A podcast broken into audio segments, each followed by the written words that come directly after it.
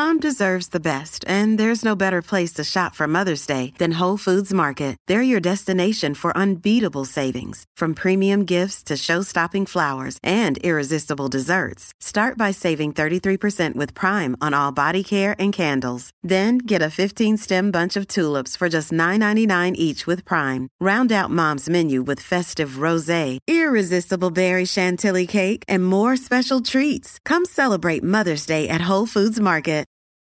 From sponsoring cultural events to partnering on community projects, creating youth programs to supporting first responders, at MidAmerican Energy, caring about our community goes beyond keeping the lights on.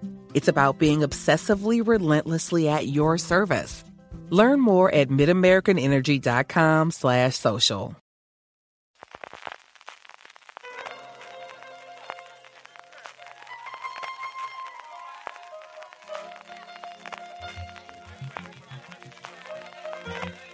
Estás escuchando Fuera de Series con CJ Navas.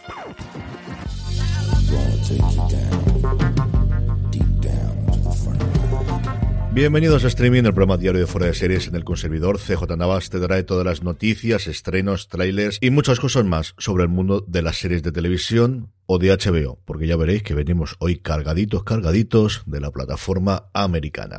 Empezamos con un poquito de follow-up. Ya tenéis disponible en vuestros reproductores el análisis del libro de Boba Fett, que lo hicimos este fin de semana entre Joan Rovira, Antonio Rivera y un servidor, excepto si nos estáis escuchando en iVox y es que algo está pasando, ya lo he notificado iVox, espero que se arregle relativamente pronto. Mientras tanto, podéis encontrarnos en cualquier otro reproductor de podcast y también en vídeo. Si vais a youtube.com barra fuera de series, si nos queréis ver las caritas a los tres, Ahí nos tenéis, problemas técnicos aparte, yo creo que es una cosa bastante divertida y un poquito crítica. Yo creo que de los reviews también porque le teníamos tantas ganas a la serie que creo que nos quedó un pelín crítico. Pero bueno, volvemos con el universo Star Wars y ya calentamos motores para la llegada de Obi-Wan. Hablando de series galácticas, sabéis que todos los fines de semana tenemos un episodio nuevo de Universo Star Trek que podéis encontrar también en vuestro reproductor de confianza, allí donde me estéis escuchando. Buscáis Universo Star Trek si sois aficionados a la saga La Galáctica como un servidor y tenéis el análisis de Jorge de Dani Simón y de mí mismo todas las semanas ahora del nuevo episodio de Discovery y en nada también Picard. Vamos a tener tres semanas con doble episodio de Star Trek. Veremos a ver cómo acabamos. Empezamos con el obituario y tristemente tenemos hoy dos fallecimientos que recordar. El primero es de el actor Juan Antonio Quintana, con 83 años, ha fallecido. Un actor que ha pasado por un montón de series españolas, estuvo en Guante Blanco, estuvo en Intentas No Paraíso, estuvo en Hospital Central, en esa adaptación que se hizo en España de Las De Oro, en Gran Hotel, en El Ministerio del Tiempo recientemente, en Amares para siempre también, en Manos a la Obra, en Petra Delicado, en El Comisario, pero quizás lo más conocido de él es su papel como el abuelo de Ana Obregón en Ana y los Siete, porque sí, por mucho que nos riamos, es una serie que se veía muchísimo en esa época en España. Lo recordaréis por sus gafas, por su bigote, el bueno de Juan Antonio Quintana, que venía haciendo cine desde los años 60, hizo un montón de cosas previamente y en el escenario hizo pues grandes eh, obras teatrales como Don Juan Tenorio o como Esperando a Godot, que desde los 90 estuvo muy ligado a la televisión, como os digo, nos ha fallecido tristemente a los 83 años. Y con un poquito más de edad se nos ha ido también otro gran actor especialmente conocido recientemente en los últimos 20-30 años por su papel como de actor de doblaje. Y es que Luis Marín, a los 90 años, que estuvo pues en películas de culto como El extraño viaje de Fernán Gómez, El caso Almería de Costa o El Lute Camino Revienta de Vicente Aranda, desde los 60 llevaba trabajando. Primero que hizo fue en el indulto de Sad de madre mía, qué tiempos aquellos, en los años 60. Como os digo, en las últimas décadas se dedicó al doblaje, lo más conocido que tiene, y os voy a poner un enlace en las notas, que como siempre las podéis encontrar en fuera de series.com, a un eh, tweet eh, que, que, se ha escrito. Precisamente el, autor lo estaba comentando que, que iba a escribirlo sobre él y que tristemente le ha llegado el día del fallecimiento. La cuenta Simpson Dub, que habla sobre el doblaje de, de los Simpson. Luis Marín es su papel más conocido fue precisamente el doblar hasta 23 personajes distintos eh, dentro de la serie animada de Matt Groening. Lo más conocido posiblemente sea Barney, sí, sí, ese Barney que todos tenemos en la cabeza, pero no fue el único. También hacía de Willy, del jardinero, también hacía de Hans Topo, también hacía de Jasper, también hacía el juez Snyder, hasta de Dios en alguno de los momentos en los que se enfrentaba contra Homer, lo pudimos ver y tenerlo, o incluso Stan Lee en el pequeño camino que hizo Los Simpson también le puso en la voz. No fue la única serie porque ha hecho, pues esperaros, agarraros. Estuvo recientemente en Los Soprano, en Juego de Tronos, en Breaking Bad o en House, pero es que venía haciendo Colombo, venía haciendo el equipo A, El Príncipe de Bel Air, Embrujadas, Expediente X, Futurama, precisamente ahora que vuelve, MacGyver, la versión original, MacGyver. Cuando se lo llamamos MacGyver en vez de MacGyver, todos me comprendéis. Padre de familia, South Park, en Star Trek La Nueva Generación, en Spider-Man, en Sena la Princesa Guerrera, pues eso, un currículum extensísimo de hacer a la gente muy feliz, 90 años se nos ha ido Luis Marín. Y ahora vamos ya con HBO, y es que HBO barra HBO Max, ayer era su día de presentaciones en la TCA, ya sabéis, esta asociación de críticos canadienses y estadounidenses que se reúnen dos veces al año en hoteles en Hollywood o ahora por videoconferencia para que las cadenas y plataformas y canales vayan pasando una detrás de otra la presentación de sus próximos contenidos y eso es lo que hizo HBO barra HBO Max con todo lo que nos va a llegar en esta primavera, prácticamente hasta finales de abril, principios de mayo.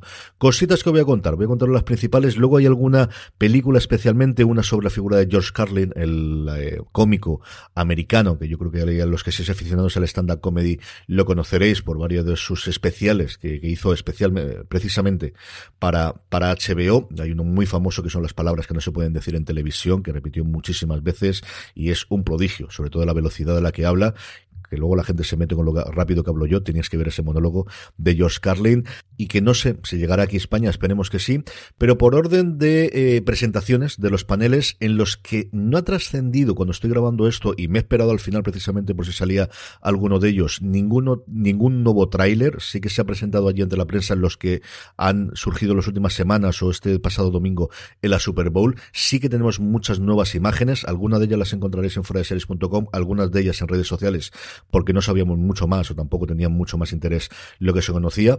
Algunas, como os digo, sin fecha. The Staircase, La Escalera, la adaptación a ficción de la historia real, uno de los true crimes más conocidos de la historia, especialmente su primera parte, que ahora está disponible en Netflix junto con la continuación que tuvo hace unos años. Se basa, como os digo, en la historia real, que explora la vida de Michael Peterson, su extensa familia de Carolina del Norte y la sospechosa muerte de su esposa, Kathleen Peterson, por la cual le acusan a él. Tenemos a Colin Firth y a Tony Collette haciendo del matrimonio Peterson. Ahí no se queda el elenco, porque tenemos también a Michael Stuhlbarg, tenemos a, Juliette Binoche, tenemos a Patrick Schwarzenegger, que yo creo que es lo primero que le he visto a este hombre en unos eh, créditos, a Sophie Turner, que vuelve otra vez al, al redil de HBO después de Juego de Tronos, y no tenemos fecha de estreno, solamente que es en primavera. Exactamente igual, que sabemos que es en primavera, una de posiblemente las más esperadas que tiene HBO Max, que es La Mujer del Viajero del Tiempo. Un superventas en Estados Unidos, la novela original de Audrey Niffenegger, Niffenegger, perdonadme, el apellido es, tiene muchas Fs, muchas Gs y muchas vocales por en medio, dirigida por David Nutter y sobre todo la adaptación, el guion corre a cargo de Steven Moffat, que de viajes en el tiempo sabe un rato, que ha hecho una larga carrera, no solo en Doctor Who, pero fundamentalmente en Doctor Who, gracias a eso. ¿Quién tenemos aquí? Aquí tenemos a Rose Leslie, nuevamente, otra actriz de Juego de Tronos, que vuelve a redir haciendo de Claire Upsith, a Theo James como Harry Datamble, los dos protagonistas que son un matrimonio con un problema, los viajes en el tiempo. Como os digo, una novela muy conocida especialmente en Estados Unidos, ventas, que se estaba esperando, se rumoreó en su momento una adaptación para cine, finalmente la vamos a tener como serie en HBO una primera temporada de seis episodios. Eso es lo que nos anuncia de alguna forma la nota de prensa, así que mm, apuntárosla si os gusta el mundo de la ciencia ficción, os gusta Moffat y os gustan los viajes en el tiempo. La serie quizás más americana de todas las que se ha presentado, yo no sé qué recorrido tendrá esto en España, es Julia o Julia, la historia de Julia Child, de Julia Child, una pionera en enseñar cocina en televisión. Fue la gran pionera de la cocina francesa en Estados Unidos, la que introdujo muchísimo muchísimas casas americanas a esa cocina.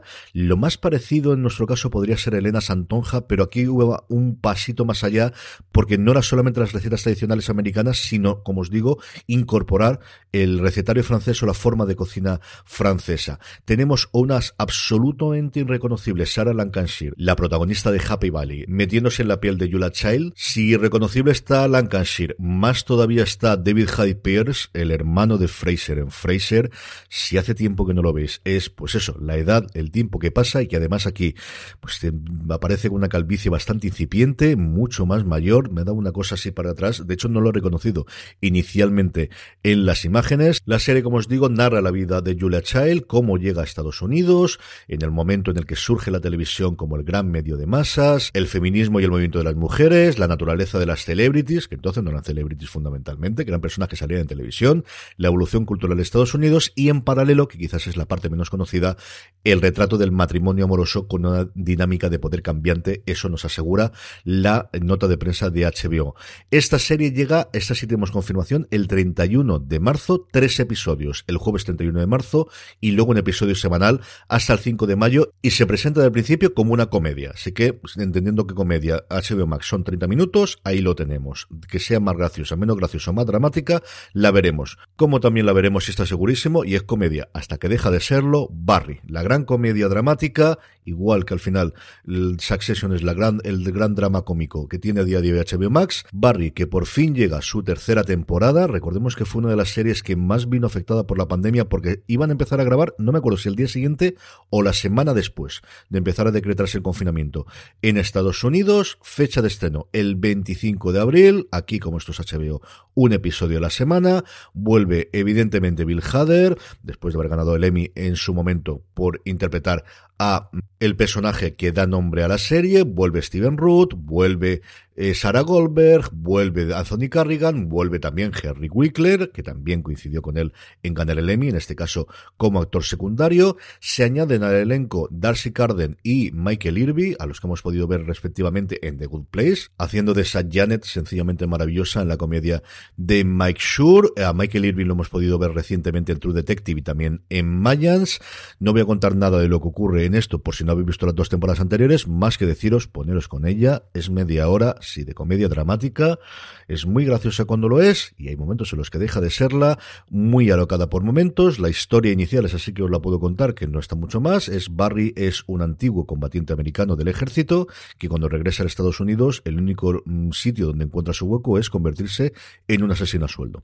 Y por circunstancias que ocurren en el primer episodio de la primera temporada, descubre que realmente su vocación, o al menos en este momento su vocación, es convertirse en actor. Y a partir de ahí, comedy ensues, que dirían los americanos, la comedia se desarrolla con su tono dramático siempre, siempre de fondo. A mí me encantó la primera temporada, me gustó todavía más la segunda, estaba esperando muchísimo esta tercera temporada, el 25 de abril llegará. Y si tenía muchas ganas de ver Barry, que os voy a contar de la nueva serie pues de David Simon, bueno, no solo Simon, la ha co-creado con George Pelecanos, el otro gran autor que estuvo tanto la mesa de guionistas de The Wire como después entre Me. También tenemos en el equipo de guion de nuevo a Ed Barnes, el co-creador, que siempre nos solemos olvidar de él, de The Wire junto a David Simon. Tenemos también a Nina Canoble, que ha estado recientemente también en varias de las series de David Simon. Volvemos a Simon, volvemos a HBO y volvemos a Baltimore.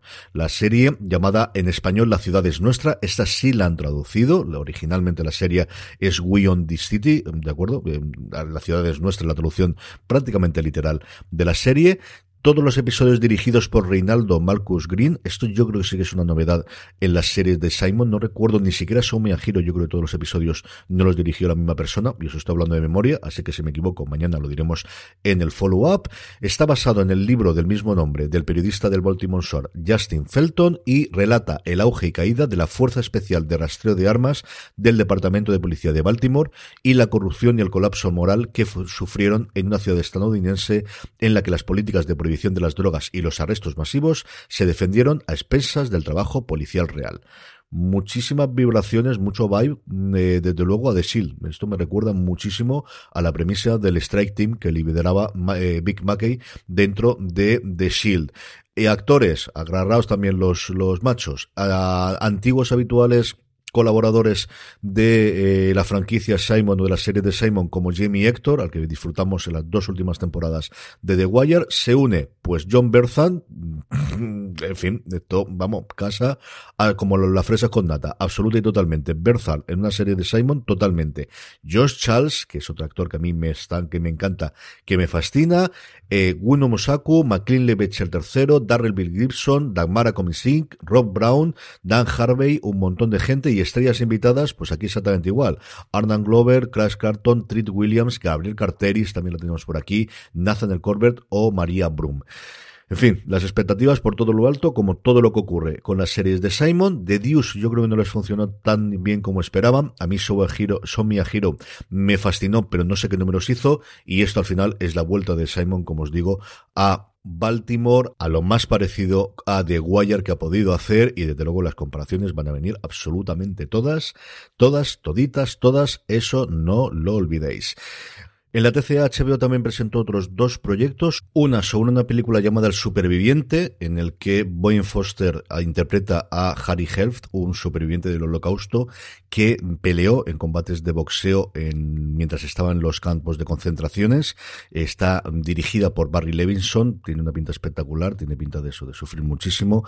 Comentaban en el panel cómo visitaron Auschwitz para prepararse para la, la película, que entiendo que nos llegará aquí también está a España, más aún el, tema que trata y teniendo a Barry Levingston en la dirección. La otra, como os decía antes, es esta eh, documental sobre la vida de Josh Carlin, que lo han hecho a medias entre Michael Porfilio y Judah Pato y con la colaboración de la familia. De hecho, en el panel estaba también su hija Kelly Carlin cortando un poquito de, lo que de lo que hicieron y sobre todo de cómo el documental se basa en unas cintas que encontraron grabadas por el propio Carlin eh, para hacer una autobiografía que finalmente no, no llevó adelante, que no realizó. Y el último panel fue sobre Winning Time, la serie sobre los Lakers de Magic Johnson y de Karim Abdul-Jabbar y de la época dorada de los 80, en el que no se ha presentado ningún tráiler nuevo ni tampoco escenas nuevas, así que poquita cosa más podemos comentarlos, porque ya sabíamos la fecha de estreno. Nos llega a primeros de marzo, el 6 en Estados Unidos, el 7 aquí en España.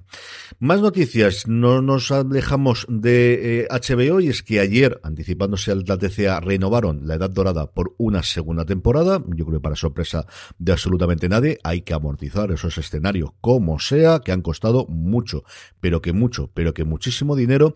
Y esta no, sea que, no es que sea sorpresa, pero es cierto que las críticas fueron tan malas que todo podía ocurrir. Y es que Hulu ha renovado, como conocía vuestro padre, por una segunda temporada maximizada de 20 episodios, como si esto fuese los viejos buenos tiempos de las sitcoms en las cadenas en abierto. 20 episodios que va a tener la segunda temporada de cómo conocía vuestro padre, que aquí, como sabéis, podéis ver en Disney Plus.